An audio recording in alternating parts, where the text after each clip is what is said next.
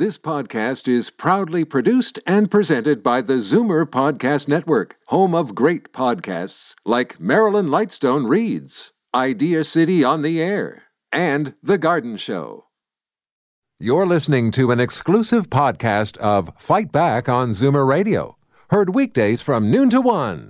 You're listening to an exclusive podcast of Fight Back on Zoomer Radio, heard weekdays from noon to one. Have you ever spent the morning after regretting the night before? Maybe you did something that caused major damage in your life. Maybe you were unhappy about some things in a relationship, and in a fit of anger, you broke up with the love of your life. And there was no going back after the things that were said. Well, a lot of people who voted to leave the European Union in last week's Brexit vote are going through that remorse right now. One poll says a full seven percent of those who voted to leave now regret it, and more than three million people have signed a petition asking for a do-over. Meanwhile, Boris Johnson, one of the leaders of the Leave side, says the negative consequences are wildly overdone. You know, that's probably true, but for now, markets around the world are in complete turmoil, not just in Britain.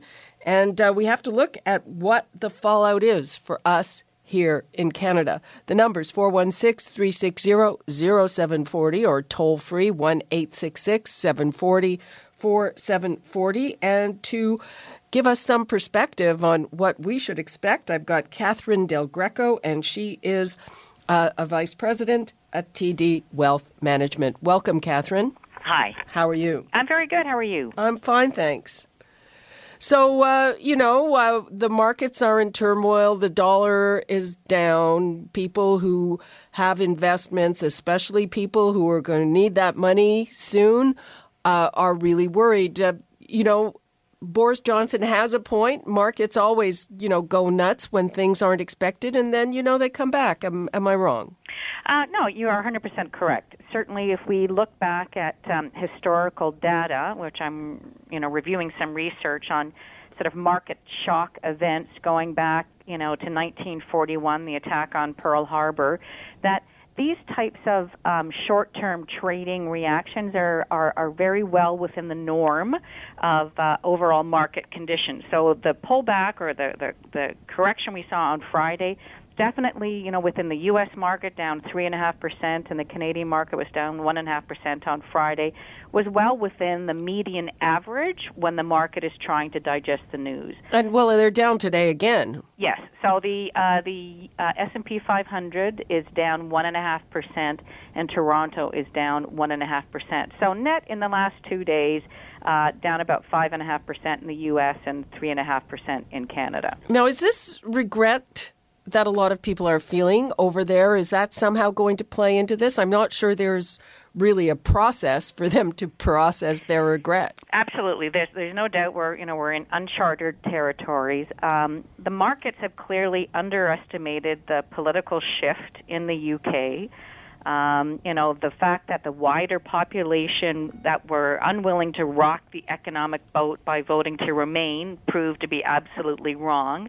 Um, those that did come out to vote, specifically those living outside of urban areas who were clearly dissatisfied with their lot in life, and they have staged a protest vote. They're the ones that didn't benefit from quantitative easing or the uh, the skyrocketing prices of uh, of houses in London were not a net benefit to them. So certainly this can be seen as a protest vote. However, uh, watching David Cameron's uh, uh, speech this morning uh, in Parliament, um, he said that uh, Cabinet agreed this morning uh, that the decision must be accepted.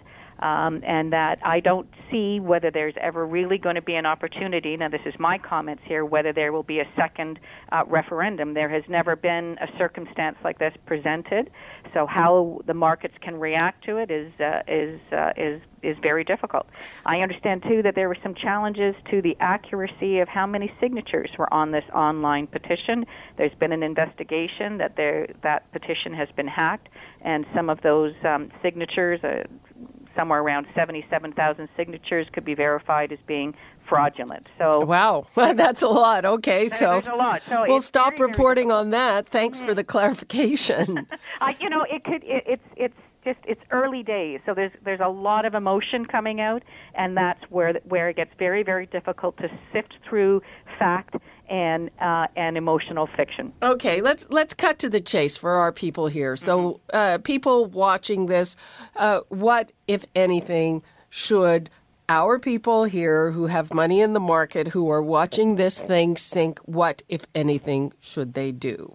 Well, first and foremost, history has taught me, do not sell anything into a panic market, which is certainly what we've seen for the last couple of days. There's too much uncertainty that everything is going to be um, treated and painted with sort of the same brush, regardless of the quality of the company um, or the business at hand. It, no one is looking at the underlying fundamentals of a share price. They're just basically selling shares across the board, regardless of quality. So you do not sell into that type of a market.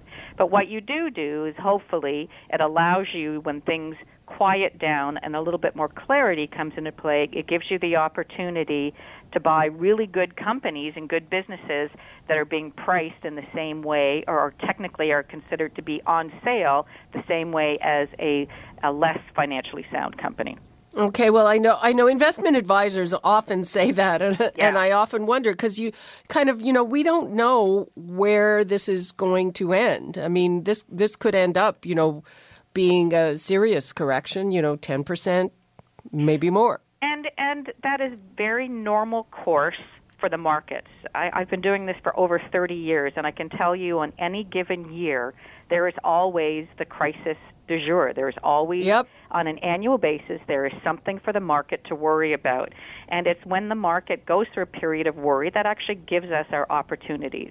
It could turn out, certainly, that, that this event, which I'm I'm not undermining the significance of it, because it's it is significant, but it definitely has more of a political nature to it on the short run than it does economic. Long term, it, there's a lot less clarity as to what the impact is going to be. Certainly the U K is in a difficult negotiating position as far as it's unwinding um, uh, trade negotiations and deals that took decades to put into place. There is a leadership change that is going to occur, and that leadership, new leadership, is going to be responsible for negotiations on all the new uh, the new trade relationships. Kathryn, uh, I'm going to give the numbers again, four one six, three six zero, zero seven four zero or toll-free one eight six six, seven four zero, four seven four zero.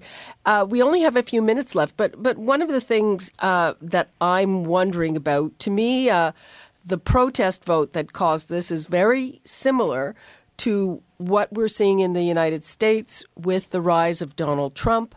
Donald Trump, of course, is a protectionist. He keeps saying he wants to reopen uh, the trade deals, our trade deals uh, with the United States and with Mexico, and United States, of course, our largest trading partner. And uh, we have the Three Amigos Summit coming up. Mm-hmm. Uh, Mexican Prime Minister is already here.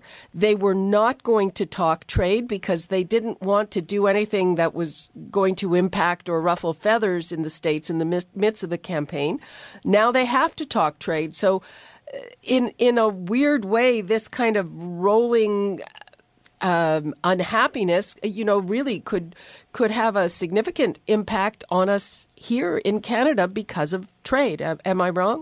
No, I, I think you're one hundred percent correct. It, it, you, you cannot help but notice the, the similarity with the protest vote from the disenfranchised, those that are feeling uh, economically uh, left behind as the uh, growth occurs around them, and, and the rich get richer and the poor Uh, remain status quo, or if not, their standard of living has declined. Um, so trade relations are, are very, very important. It's, and I do believe that going through, from an investment standpoint, investors need to prepare themselves for, uh, again, more market volatility going into this U S election um, as a result of exactly the points that you that you talk about. We do believe, ultimately, that calmer heads and thoughts will prevail.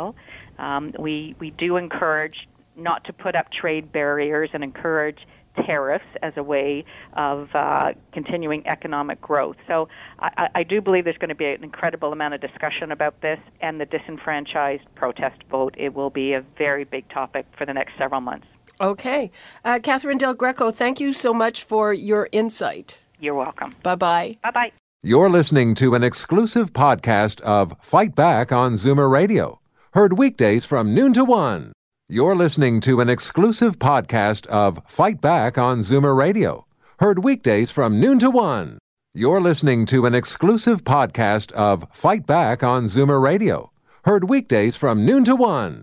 You're listening to an exclusive podcast of Fight Back on Zoomer Radio, heard weekdays from noon to one. This podcast is proudly produced and presented by the Zoomer Podcast Network, home of great podcasts like Marilyn Lightstone Reads, Idea City on the Air, and The Garden Show.